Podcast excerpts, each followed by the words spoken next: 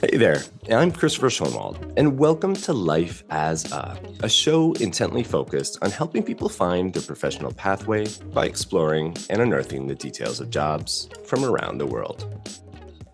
Environmental sustainability has become this buzzy term across industries, within boardrooms and around dinner tables, and thankfully so. I mean, it goes without saying that we're truly at a critical juncture from a planetary perspective. We're well past the point of conjecture on the matter. What is required is flat out radical change and rethinking of past practices that are not serving the needs of the planet. Does this mean things could get a bit uncomfortable in shifting towards new paradigms of action? Sure. I mean, this is often the case when it comes to instituting new modes of operation. Although, as you'll soon find out, this doesn't necessarily need to be the case. Certain industries are in the midst of radical positive changes that are, in fact, effectively serving the needs of the environment, as well as that of companies and workers.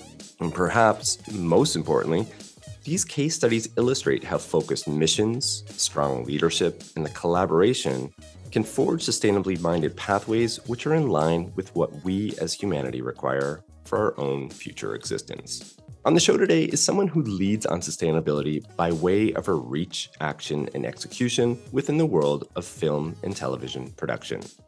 Her laser focus on green initiatives and knack for instituting change on scale makes her not only a worthy individual to derive inspiration from, but also someone many of us can be learning from too.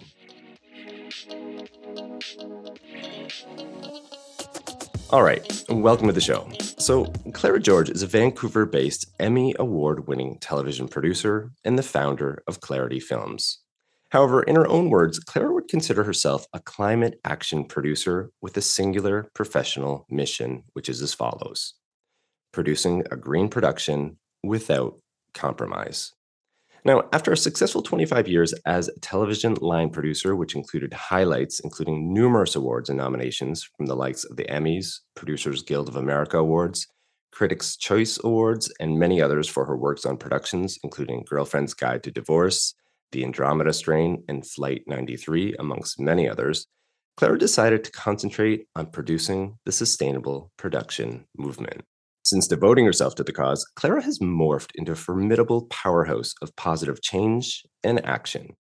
A sampling of her many efforts and achievements include work with Vancouver City to pass motion to eliminate diesel generators for film production, to facilitating the development of the Clean Energy Committee at Reel Green, to organizing productions using only 100% recycled paper, saving 85,000 trees per year since 2018. And further, her productions have achieved, and get this, the reduction of fuel consumption by 20% per season, the reduction of paper consumption by 75%, and the reduction of waste by 20%. And not to be outdone, Clara both chairs and serves on numerous motion film industry and environmentally minded committees. All of this has amounted to even more deserved award and recognition, such as the Reel Green Ambassador title by Creative BC as well as the honor of being named a sustainable champion at the Vancouver International Film Festival Sustainable Production Forum. Of course, recognition of one's work is pleasing, but make no mistake, that is not what drives Clara.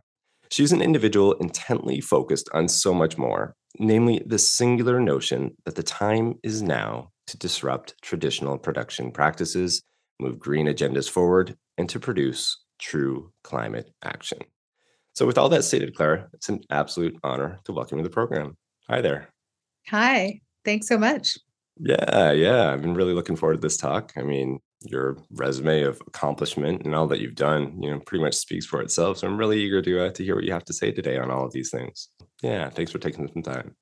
Yeah, thanks for having me. Well, maybe we can jump right into things here. Uh, I have the first segment lined up. It's something called Coloring Wikipedia. And as my listeners would know, this is a segment where I just typically read off a definition of the guest profession as defined by Wikipedia.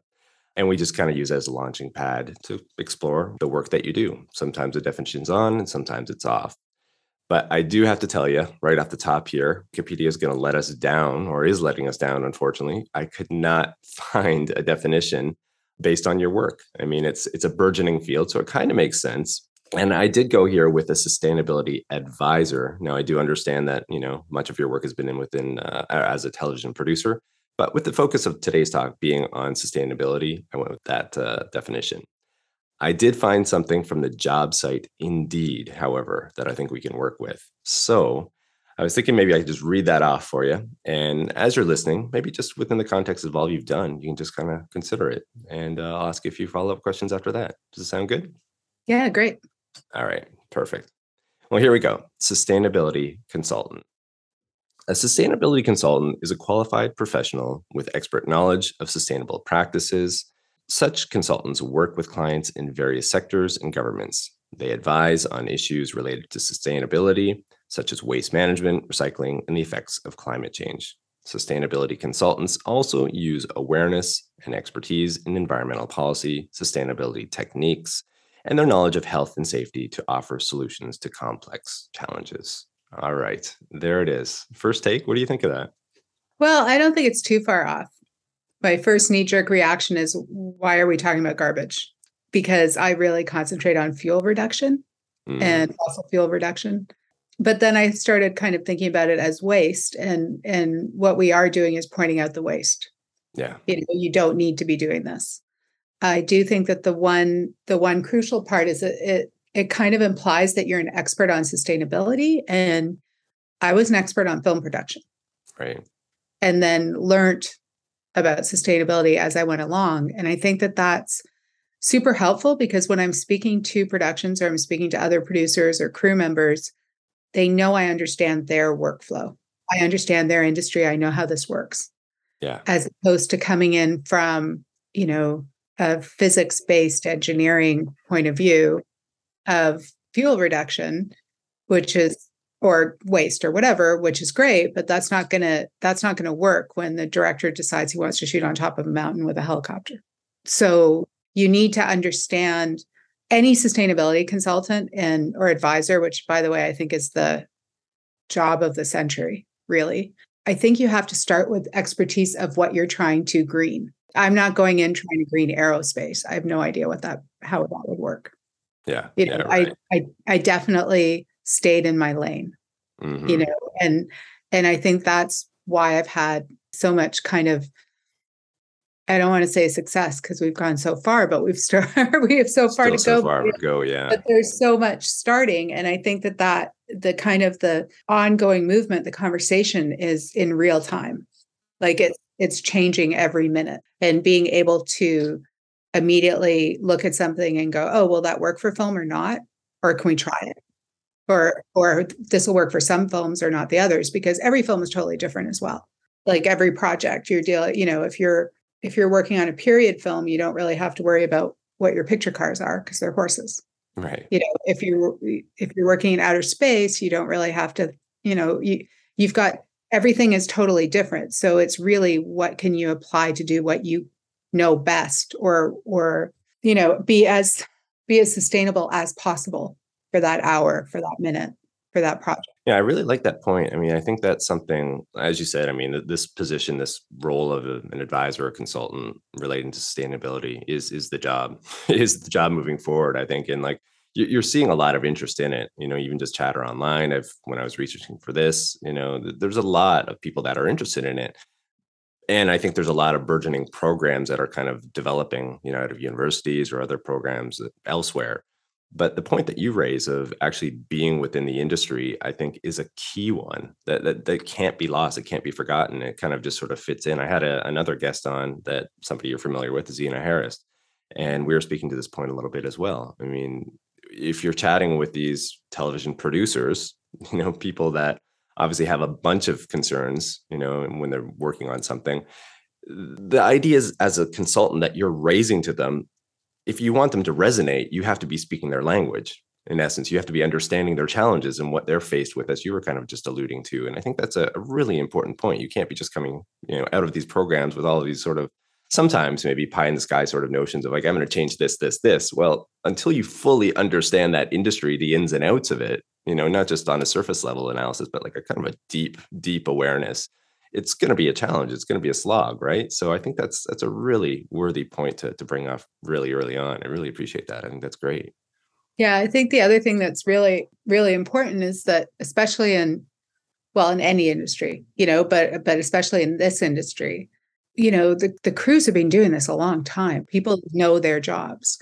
Uh, even as a producer, when I was producing television, I think one of my strengths was that I listened to people. I listened to all the departments. I wasn't going to tell the art director how to, or the production designer how to design something, or the DP how to light something. Okay, I might have done that occasionally, but it's more in the form of a question like, is there another way to do this, or how can we do this? And by listening to, you know, the, these people have spent their careers perfecting what they're doing at every stage. There's hundreds of people who work to get a, a film made or an episode made. I'm not going to tell them what to do. I'm going to tell them what I would like done. This is the end result that we would like. Right. You right. know, we want you to save fuel. We want you to you, you know. Yeah. Now present back to me what what are your solutions to this problem? How are we going to accomplish this? What are the options? Yeah. Because everybody has every region. Like I've worked all over the well, not all over the world, but I've been lucky enough to work in Europe. I've worked in the UK. I've worked in the US, can, all across Canada. And you would think that we're doing the same thing. We're not. Mm there's there's regional nuances. There's nuances between television and feature films and commercials. There's nuances between which union you're working with. There's nuances even within are you working for cbc are you working for is it a canadian film? Is it a us film?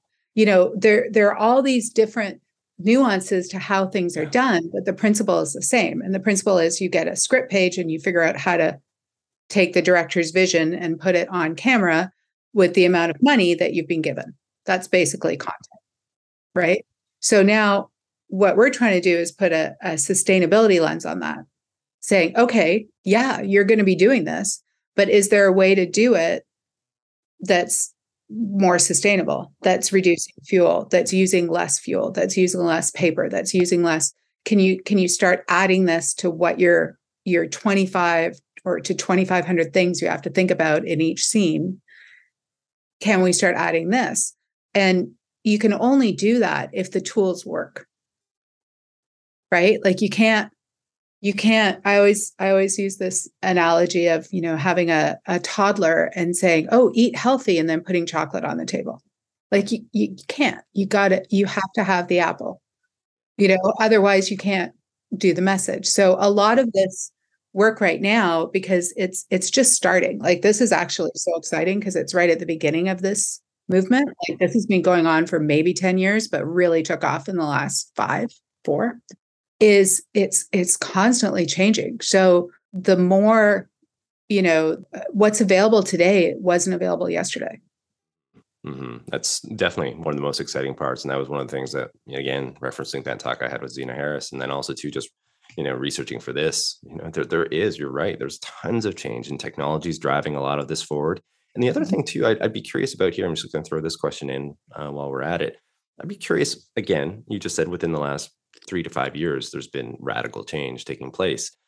Have you noticed the i don't know i guess like the the the role of an advisor sustainability advisor consultant shifting changing maybe in terms of responsibility or you know maybe even having a little bit more clout. People are responding in different manners. Well it's it's kind of there's two things. There isn't really this role.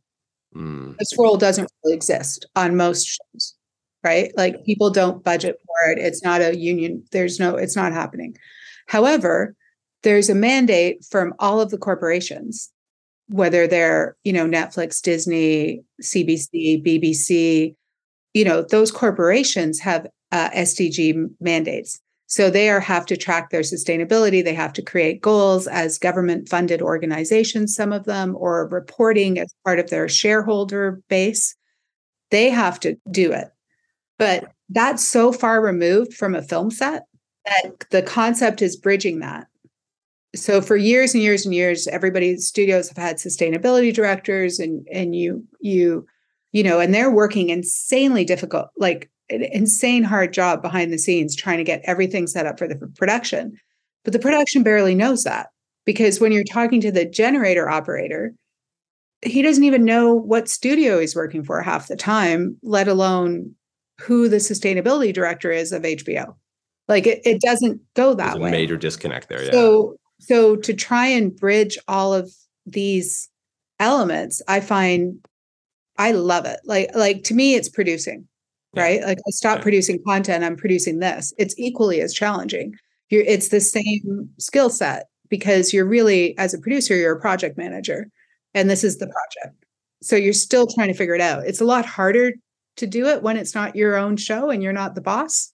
It's a lot easier when you're the boss and everyone has to listen to you all the time. But, that's that's you know one of the things about producing is you you have the final say it's yeah. not a it's not a democratic system but now what's interesting is the people are starting like the questions are coming from the crew now mm. how can i do this how can i make this better how can i you know and yeah. that's really cool because they're the ones we need to do it that's right. Yeah, I guess with every industry it would be it's a top down thing. You you know, the mothership has to decide they're going to do this and then they have to provide the resources to do it whether it's the personnel or the knowledge or whatever it is but you really want the operator you want the people on the ground are the ones who make you want decision. this right you want it kind of coming together kind of meeting in the yeah. middle somewhere right yeah it's got to it's got to meet in the middle and it's and it, it's also a film set is like a mini world right it's a mini city like we have clothing and we have food and we have water and we have lighting and we have power and we have cars and we have sometimes horses or whatever. So it, it affects everything. So you can look at the fashion industry that's got its own movement on how to green the fashion industry. And then you talk to the costume designer on a show and you go, okay, look over here, see what they're doing. Can we do anything? What can we do? Or, you know, makeup, whatever it is. Like there's each department, each person can find a road to doing their job more sustainably it's really fascinating i think to, to consider it all right now because it is it's obviously it's an issue that affects us all. And i think the the more awareness and just awareness in the general public as it's been growing people are starting to take initiative as you say and especially some of like you know the younger generations as well coming through. They're not only taking action but they're demanding it also from others not only from themselves but from others. Like if you're not doing things the right way, there's a good chance you're going to get called out on it by a coworker or somebody else, you know, maybe a manager or a boss of some sort, you know, like it's it's reaching that point, which is exciting too because that's what we need. I mean, obviously we, we know yeah. that we need radical change and we need it fast, you know, if anything like we need it yesterday, you know, like so Well, that's why the film industry is such a great opportunity because you know, we are nomadic. We move from show to show to show so if you can teach one crew, odds of that crew working together again completely are nil. So so they'll take some of that. So like they told two friends and they told two friends, and then you're creating market demand. So then the vendors are changing what they're offering because of the crew's input. And then you're also able to try things really quickly. Like you can go from like on the show that you mentioned, the last show I produced, I looked at the data from season three and went, how much fuel did we use? And we used 300,000 liters of fuel. So in season four, we knocked it down to 250. And then in season five, we knocked it down to 200,000. Wow. Because we could look at our mistakes because yeah. we were looking at real data by episode three, season three, season four, season five, compare the chart. How did we do? Yeah. And, yeah. and there is a formula to filmmaking. So if you can start injecting uh, cost savings or sustainable fuel savings or sustainability savings, whatever you want to call it, if you can start creating those practices, yeah, you have a lot of data. Yeah, to work with, right?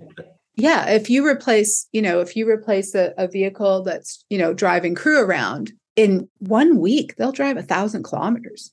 Wow, you have yeah. a lot of data. You yeah. know, you have a lot of a lot of instant kind of gratification oh this is working or no this doesn't work. Yeah, like you know yeah. right away. You can set strategy essentially right? I mean you can yeah. look at that and chart a new course. You know you exactly. can start to come up and identify those problem areas. Yeah definitely it's empowerment right is what it is. That data is what it represents. And it, and it's also a huge opportunity because you know even in vancouver alone and this is data back from 2019 we were using like six million liters of fuel in, in generators. Wow, that's significant. Jeez. So it's not like it's just yeah. yeah. one person. I mean, I understand and and I, I think it's, you know, everything you do individually is so important. Mm-hmm. I'm very impatient. So I realized I could affect more people in the industry than just telling my kids what to yeah. do. Yeah. You know, so I could I could scale it up. Yeah. Yeah. Well, that's actually a question I do have lined up here for you. And maybe we could just kind of skip on over into this next segment, a Q&A discovery. We can just kind of continue this back and forth, but I do have some questions here. We're starting to touch on them. And uh, yeah, I really want to dive into each of them uh, if we can. And off the top, maybe we can rewind a little bit here just to get a, a better idea of you and your work. I read off uh, a lot, you know, off the top in terms of accomplishment and what you've been doing in terms of the the television production side of things. And obviously, with what we've just been speaking about, the sustainability movement and advising, consulting on that side. And I'd be curious to hear a little bit about what sort of pushed you in that direction towards sustainability. I mean, most people, you know, ultra successful, they've got a good thing going, they're just going to keep working that formula. That's probably what most people would do. But obviously, you chose a different path for yourself. And yeah, I'm curious, like, what led you down that uh, that that, that way, essentially. Well, I had a great um, convergence of, I call it my COVID slash midlife crisis, all kind of happen at once. All right. So, I mean, I was working on sustainability within my own shows. Yeah. And I was, you know, I started by reducing meat consumption in like 2016 on all my shows. And then the paper thing where we went to recycled paper and and you know, it was constantly like it's a personal interest of mine. So I wanted to see how much I could influence a mm-hmm. production. Mm-hmm. And the last couple of years in 2018 and 2019, I also started kind of getting involved in the province of BC, getting involved in the city, working with Women for Climate, uh, doing all that kind of in my spare time because I only used I was freelance. I worked, you know, six or seven months a year. So in my off time, I, you know, joined a climate activist group or or went and got a what do you call it? It's not a degree, a diploma, or I did a couple of courses at uh, Arizona State University in sustainability. Or I was, you know, I want my professional development was on always about that. And then the industry shut down with COVID. So I started reevaluating, going, do I want to? And my show had ended too. My show, the show I'd been working on for three years or two years had ended you know, I had some interviews and I'm like, these people are crazy. We can't shoot like this in COVID. What are they thinking about? Like, this was summer of 2020 and they want to, oh, yeah, we're going to shoot in neighborhoods. And I'm like, no, we're not. There's no way anyone's going to let us in. And they hadn't figured out how to shoot yet.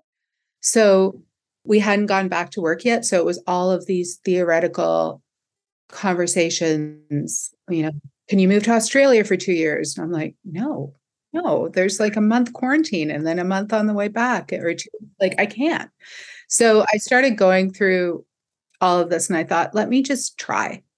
Let me see if I can create a a life doing what I want to do. And it worked out. So I was just going to say it was such an interesting time in terms of that side of things now like again re- referencing data like a lot of people you know, had similar sort of experiences w- with whatever profession they were involved with. You know, it's a time of reflection, and I think a time for some individuals, and it sounds like for yourself, to chart new courses forward. Yeah, it's really it's really quite fascinating when you can kind of look back on things in, in that sense and and see how that moment in time really did shift a lot of people's lives. It was also really inspiring because, yeah. like, I was lucky enough not to have any personal tragedy associated with COVID. Yeah, very very grateful so when I'm looking at it, it's like, wow, we just shifted an entire world's behavior. Right, right. Right. And and you know, the sustainability or the climate action movement needs COVID's PR people because we're not we this is actually as urgent, if not more urgent. Yeah. You know, more people globally are dying from pollution than from anything or from floods right. or hurricanes or extreme. So, I mean, we climate change really makes COVID look like a, a tiny little, you know, mm-hmm. and yet we're not reacting that way. Mm-hmm. And and that was kind of very inspiring. I thought, wow, an entire industry started wearing masks and getting their noses swabbed every two days. And it's like, and everybody's changed the way they're doing things. Now is the perfect time to kind of piggyback on that change and say, hey, while you're doing things differently anyway, do this, add this to it, add whatever. You know, but part of the problem is is that a lot of people have, rightly so, you know, PTSD with COVID. So I kind of talk about it more like we went how we shifted from film to digital, which like our entire industry gave up its namesake for a computer chip on the back of a camera. And and I think the whole transition from start to like broadcast was five years, six years. Like it wasn't it wasn't a 20 year plan. Yeah. You know, it's crazy. So, Once there's a mission behind some of this stuff, things can accelerate and it can go quickly, right? Things can happen. Yeah, yeah, for sure. And it, I, I like that parallel, and we can only hope that that's kind of the track that we're on right now. Which kind of leads me into my next question here, actually, Clara, which is that again, in researching for this talk, you know, numerous interviews with you, you know, there's been numerous articles as well. And the thing that struck me as I was going through a lot of this is you just seem one, you know, very mission driven, but then also really, I, I don't know if this is on or off, but quite cerebral and strategic in your approach. And I think you've referenced this already in this conversation is that the changes that you want to make extend out beyond just your own family or just that the the work that you're involved with in that moment. You want to do things on scale. And that kind of leads me into again some of the research that I found like you're working with the city of Vancouver, which is the third largest production center, uh, film and television production center in North America. You're working mm-hmm. with city planners. You're working with you know people there that are in charge of a lot of the you know regulations and such. And I just found that to be really well, one inspiring, and then two, you know, really quite compelling as well. And I'd love to hear your thoughts on that. Am I onto something here with uh, with that line of thought, or what? Yeah, I mean, I mean, a lot of it was I lucked out. Yeah. You know, I lucked out. I made the connections or and all that but I also have made a, a concerted effort that I'm going to do as much as I can as fast as I can. Yeah. Like that's not my personality. My personality is I'm sit in the background, I organize everything, you know, it happens, I do projects and then I take months off and I do nothing and just enjoy my life and you know, and I thought no, I'm not I I can't approach this this way because I'm not comfortable enough in this in this way.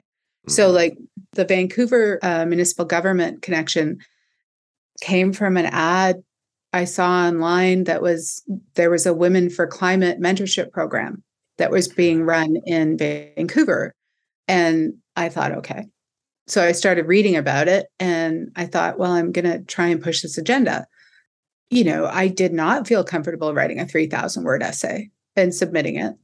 And my kids laughed at me because I actually wrote it in the application instead of writing it somewhere else and editing it and copying and pasting it. So so it ended up being submitted before I was done. So that was, you know, I didn't know.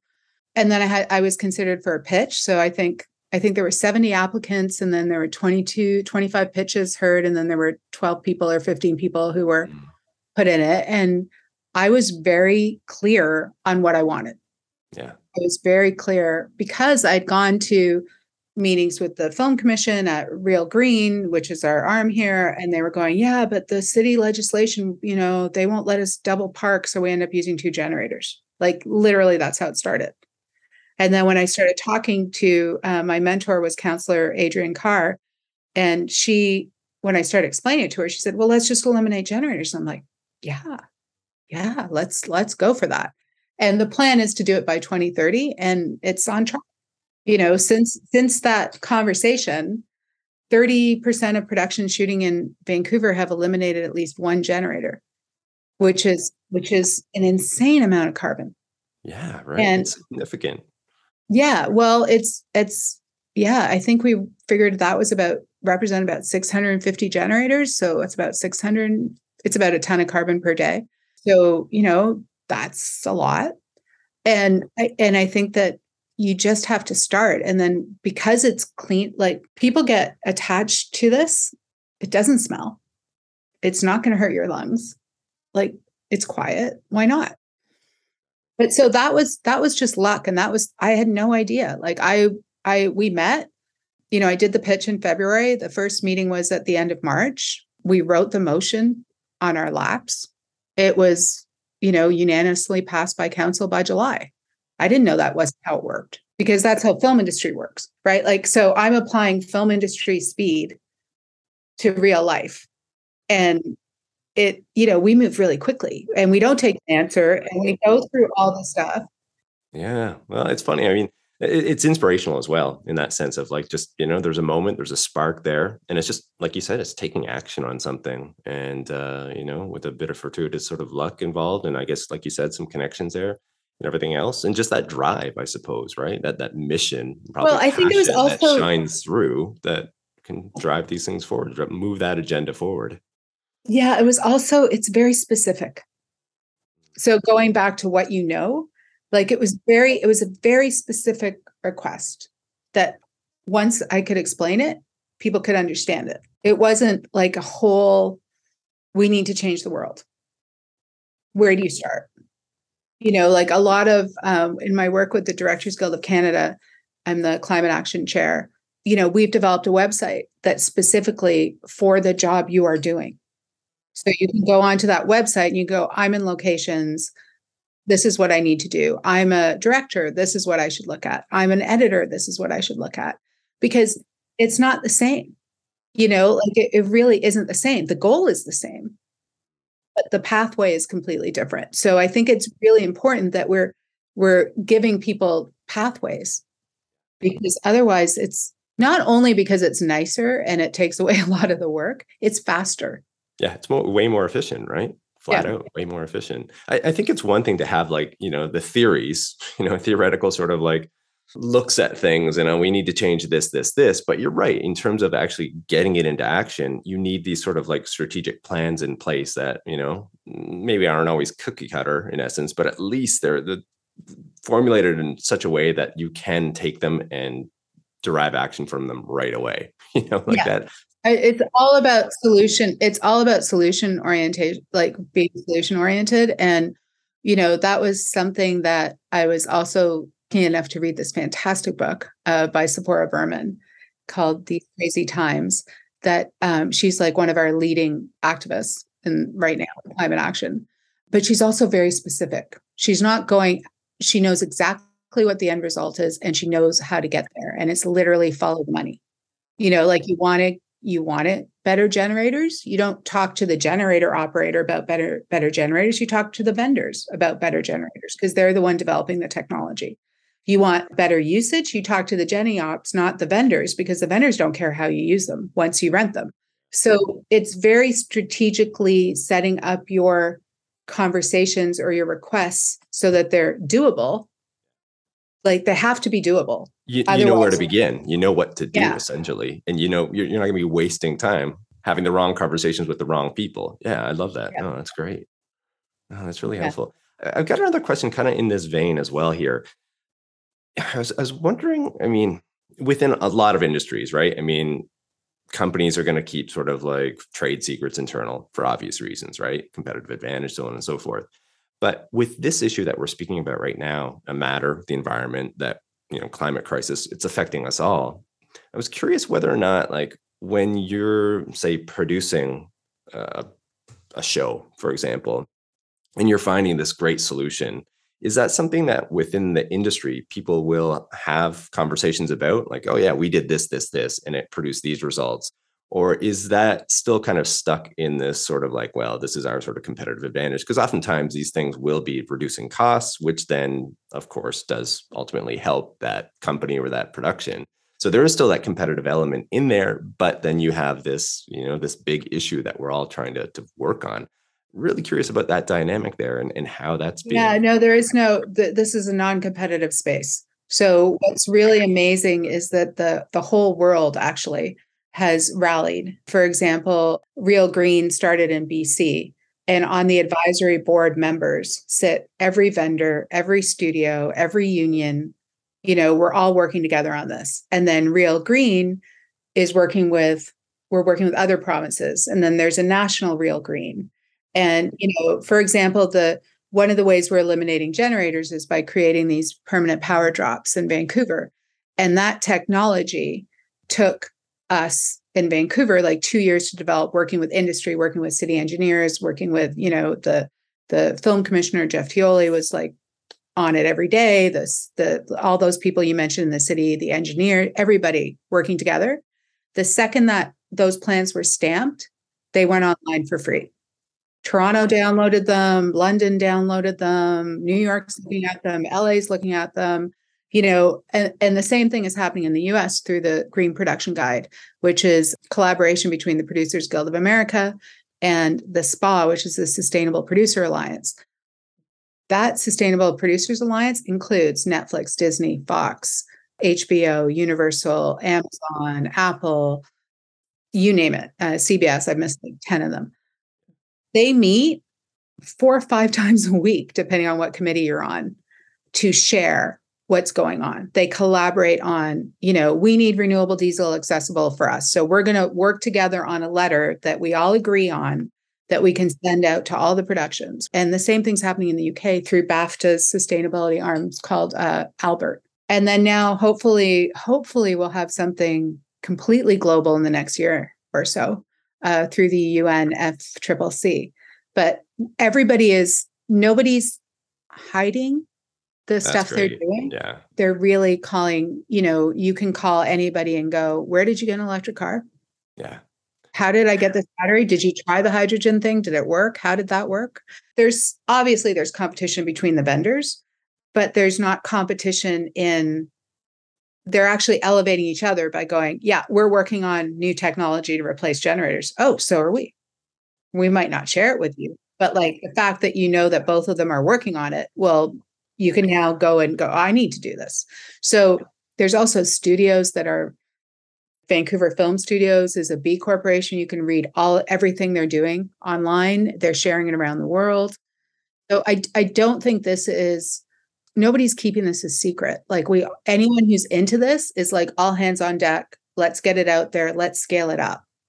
And it uh, doesn't matter where you learn it because again, we're nomadic. You don't know if who you're going to be working for next month. Yeah. Yeah. That's great. I was quite frankly hoping for that sort of answer from you right there, you know, kind of put that cynicism to bed there. And it's nice because I mean, there's so much doom and gloom about this climate crisis, and rightfully so. You know, rightfully so. I'm not going to minimize that point, but it is also uplifting to hear this. I mean, this is a major, major industry, obviously, that is not going away. It's been here forever. And to see that kind of radical change taking place is, uh, yeah, it's an encouraging sign. Well, I mean, we're having this conversation because we dropped film. Yeah. Yeah. Right. Like if our industry can't influence culture, yeah. then we're we're making the wrong things. Right. You know, and not just in what how we're making them, but what we're saying, like we're lagging in what we're talking about with it, how we're addressing climate action on camera.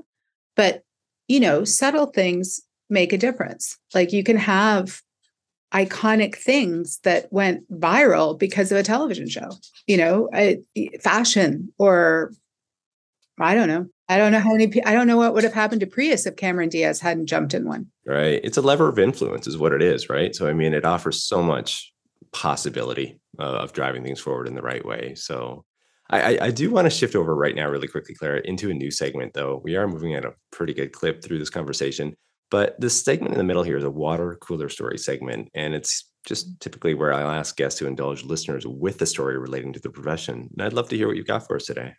I have some hopeful ones, but I think I've said them before. So I think I'll actually go with one that it was my oh my God moment, which okay. was I was I was working on on my show and and we were doing everything, like everything. And we were clocking it and we knew how many tons of carbon we were reducing and all that stuff. And and one of our last scenes happened in the underworld, and it was decided that it would be a world of ash. Okay. And I don't know what I was thinking, or somehow I missed it. I walked onto that set and everybody's masked up. Nobody can breathe. There's particulate in the air. Everyone's going, the actors are like, their eyes are stinging. They're going to, like, I've got to call in doctors. And I'm like, oh my God, how did I let this go? How did I miss? Here we are improving air quality outside, reducing generator yeah. use, you know, doing everything, feeding, eating organic food, you know, like, and suddenly all like, the boxes checked. 150 people who can't yeah. breathe. And I'm like, okay, we're stopping, clean this up. Yeah. Get this out of here.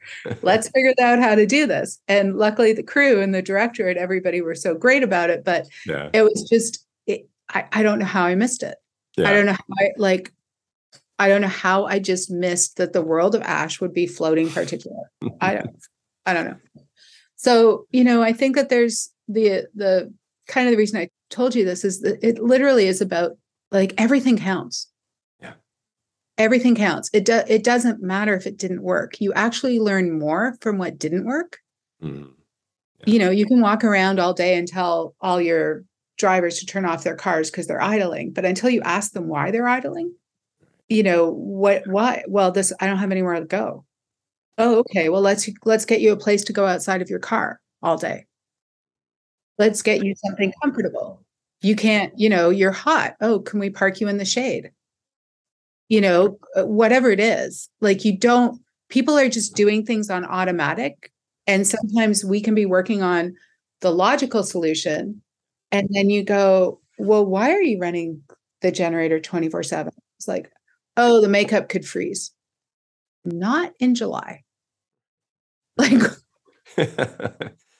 turn it yeah. off. It, I But love that. I love that. It's, it's, it's asking that simple question. And then, yeah, from that, again, once again, so many different possibilities are derived from that of solutions. You know, oh, this, this, this. These aren't. it isn't rocket science, as I guess what I'm trying to get at, and probably what you're getting at here too, is, is, is just having some sort of thoughtful approach to things, you know, and, and Well, it's allowing yourself to to do both. yeah, You know, like I I did a road trip and I have an electric car and I was worried about the road trip. So I switched cars with my daughter and I drove a gas car. And I didn't beat myself up about driving a gas car yeah, for 3 weeks. You know, but the next time I thought, oh well, maybe I'll try and do it in the electric car. So Mhm. you can you can do it's not all or nothing. right, right. you know like you know if i have my if i have dental surgery i need a straw that doesn't mean i'm going to use one the other 360 days of the year or or you know whatever you need like we're not telling people not to use what they need. We're asking them to consider whether they need it. And i think especially in canada and, Nor- and north america our consumption rates are so high.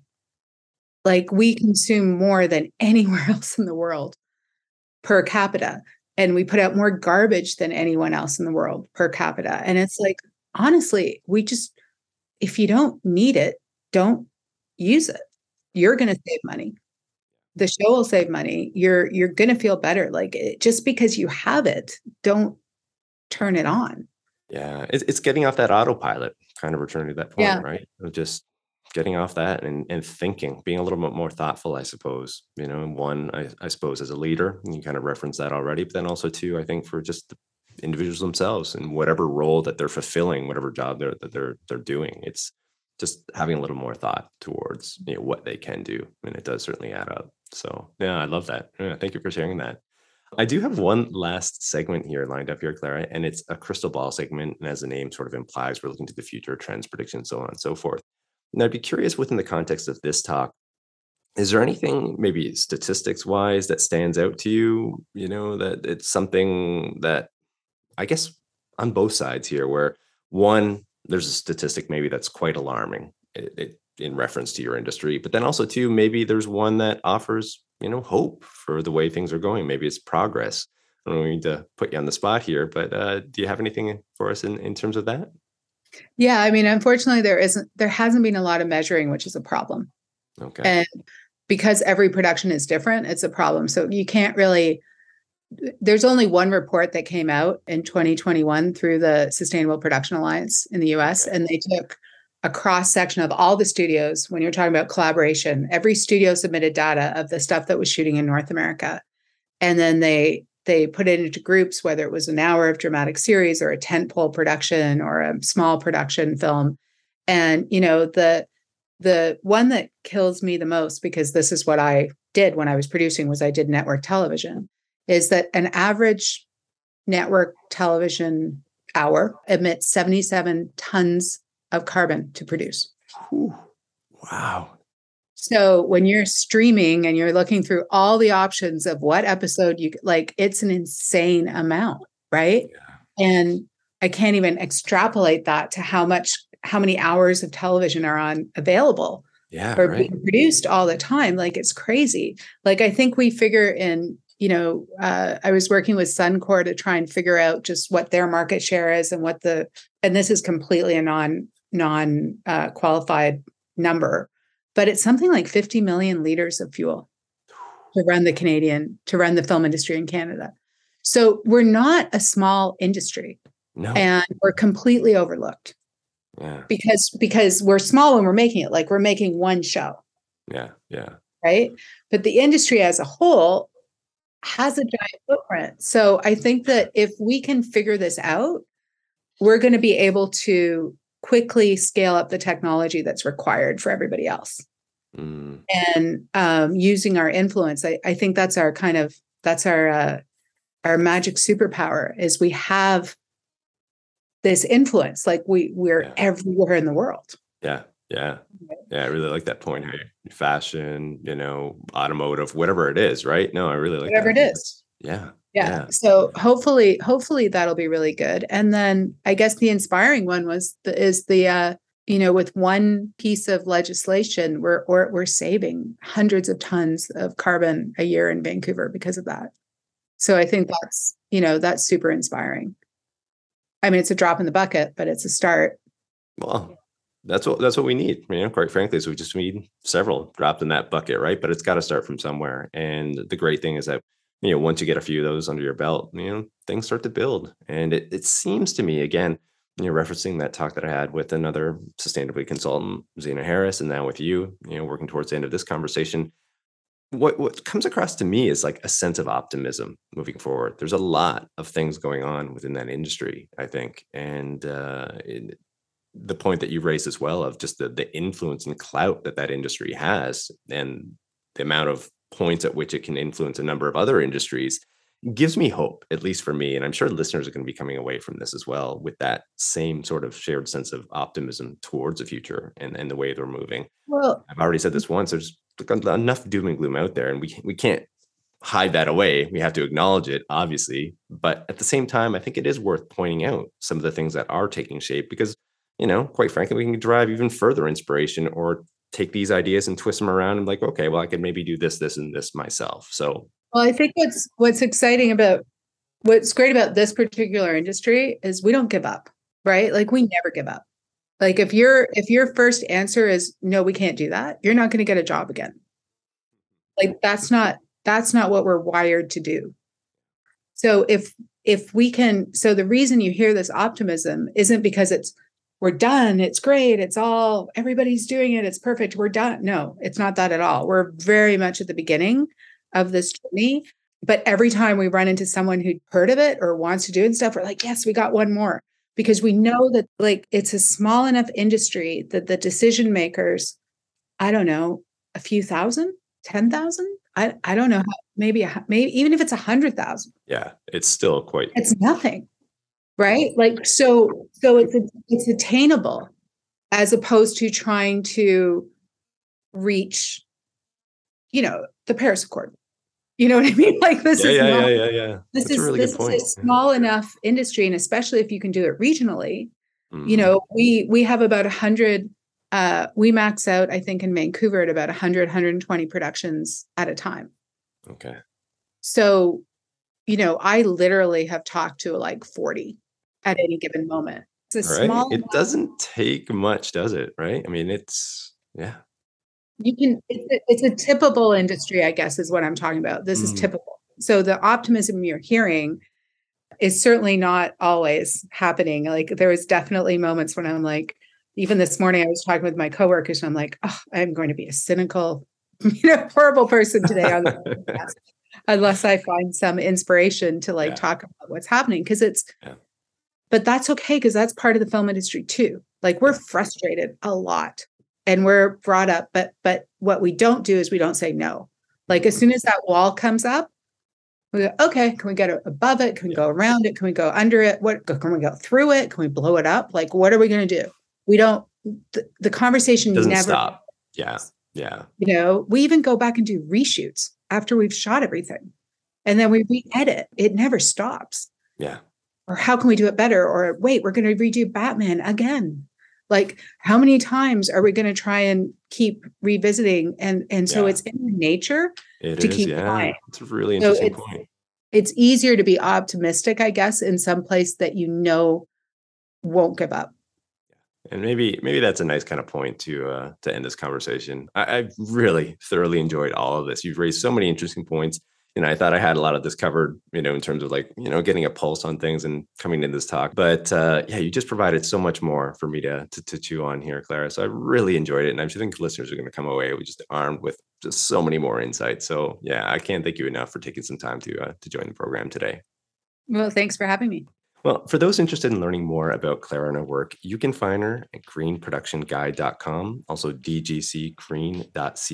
For reference, that information will be included in the show notes. And also, if you'd like today's show, please be sure to share. I mean, that stuff goes a long ways. Uh, it really does help. You can also rate, review, and subscribe wherever you access your podcasts. And also, if you have some time, head on over to YouTube. Within the last year, we did launch a channel over there where you can catch full video conversations, much like the one we had today with Clara. And the cool thing there too is that we'll have some image overlays off the top, images associated with the actual talk itself. And then also too, please be sure to tune into the next episode of Life as a, where we'll continue to explore and unearth the details of professions and the people behind them. I'm your host, Christopher Schoenwald. Until next time, stay curious about life and living.